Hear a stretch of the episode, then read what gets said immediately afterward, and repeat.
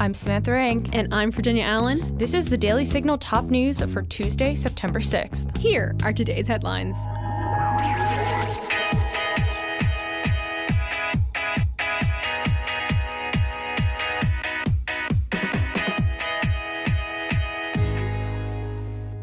A federal judge has allowed for a special master to review the seized documents taken from former President Donald Trump's Mar a Lago home, the Associated Press reported.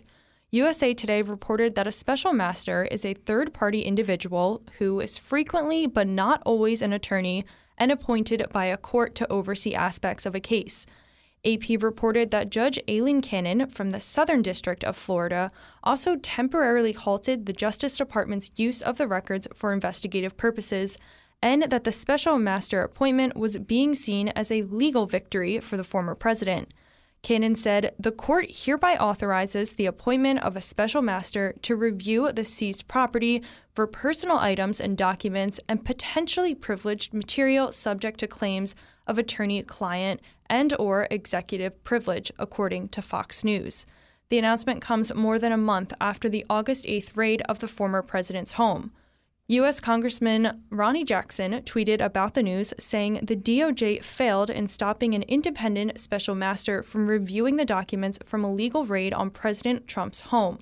Why was the DOJ trying so hard to stop this? Are they trying to hide something? The DOJ is out of control. We deserve transparency right now. The United Kingdom has a new prime minister. Liz Truss replaced Boris Johnson as prime minister today making her the third female to hold the position following Theresa May and Margaret Thatcher. Johnson resigned from the position in July after roughly three years in office. During her victory speech on Monday, Truss said she will tackle Britain's energy crisis in addition to cutting taxes and growing the economy, according to CNN. Here is a snippet of her victory speech per The Telegraph. Friends and colleagues, Thank you for putting your faith in me to lead our great Conservative Party, the greatest political party on earth.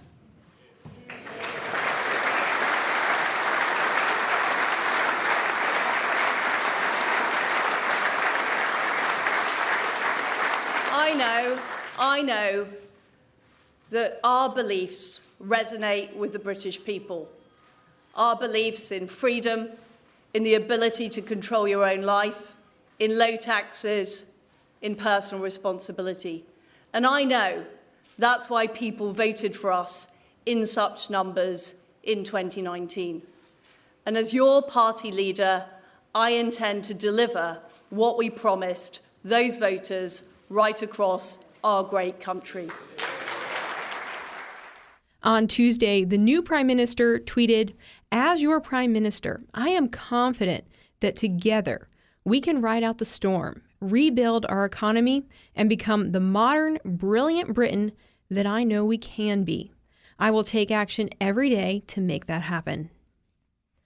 Fox News' Peter Doocy confronted White House Press Secretary Karine Jean Pierre over her past tweets alleging the 2016 election was stolen during today's White House press briefing. Let's take a listen to a brief part of that exchange per the Daily Caller. A follow up about the MAGA Republican attention. So, if we're all in agreement that it is incorrect to say the 2020 election was stolen, what about the 2016 election?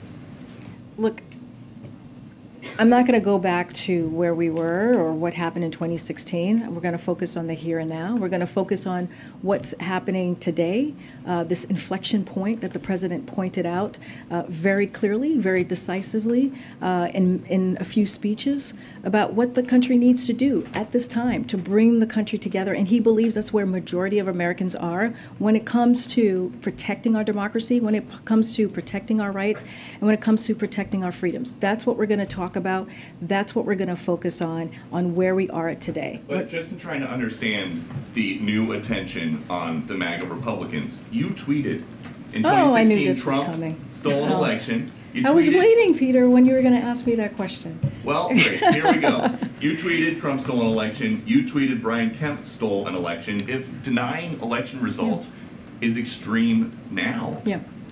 So let's let's be really clear. That that comparison that you made is just ridiculous. I have How been I that have been well, you're asking me you're asking me a question. Let me answer it. And you said it was Wait, ridiculous.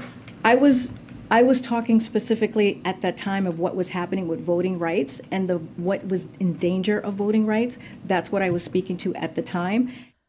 Later on, Jean Pierre also contested that she claimed the 2016 gubernatorial Georgia election was stolen. Here's the thing I have said Governor Kemp won the election in Georgia. I've been clear about that. Uh, I have said President Trump won the election of 2016, and I've been clear about that. What we are talking about right now is let's not forget what happened on January 6, 2021. President Biden said in a speech last week in Philadelphia that MAGA forces are determined to take this country backwards. Backwards to an America where there is no right to choose, no right to privacy, no right to contraception, no right to marry who you love, per Fox News. It's a sad day for any New York City kid who loves snow days. New York City public school students will no longer have snow days. That's according to an announcement made by the city's Department of Education on Tuesday. The announcement said on snow days or days when school buildings are closed due to an emergency, all students and families should plan on participating in remote learning.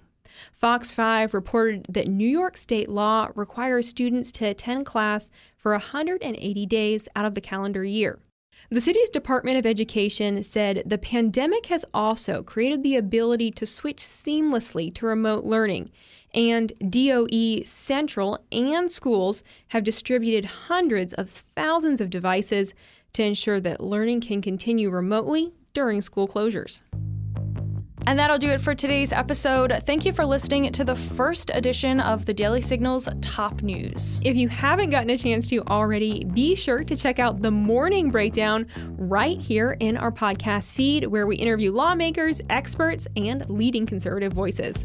Join us tomorrow morning for the Daily Signal interview edition. Doug Blair will be sitting down with the Heritage Foundation's director of the Margaret Thatcher Center for Freedom, Nile Gardiner, to discuss Britain's new prime minister. Also, make sure that you subscribe to the Daily Signal podcast wherever you listen to your podcasts and help us reach even more listeners by leaving a five star review and a rating. We read all of their feedback, and it's so helpful to hear from you. Thanks again for listening. Have a great night, and we'll be back with you all tomorrow morning. The Daily Signal podcast is brought to you by more than half a million members of the Heritage Foundation. The executive producers are Rob Bluey and Kate Trinko. Producers are Virginia Allen, Doug Blair, and Samantha Renck. Sound design by Lauren Evans, Mark Guiney, and John Popp. To learn more, please visit dailysignal.com.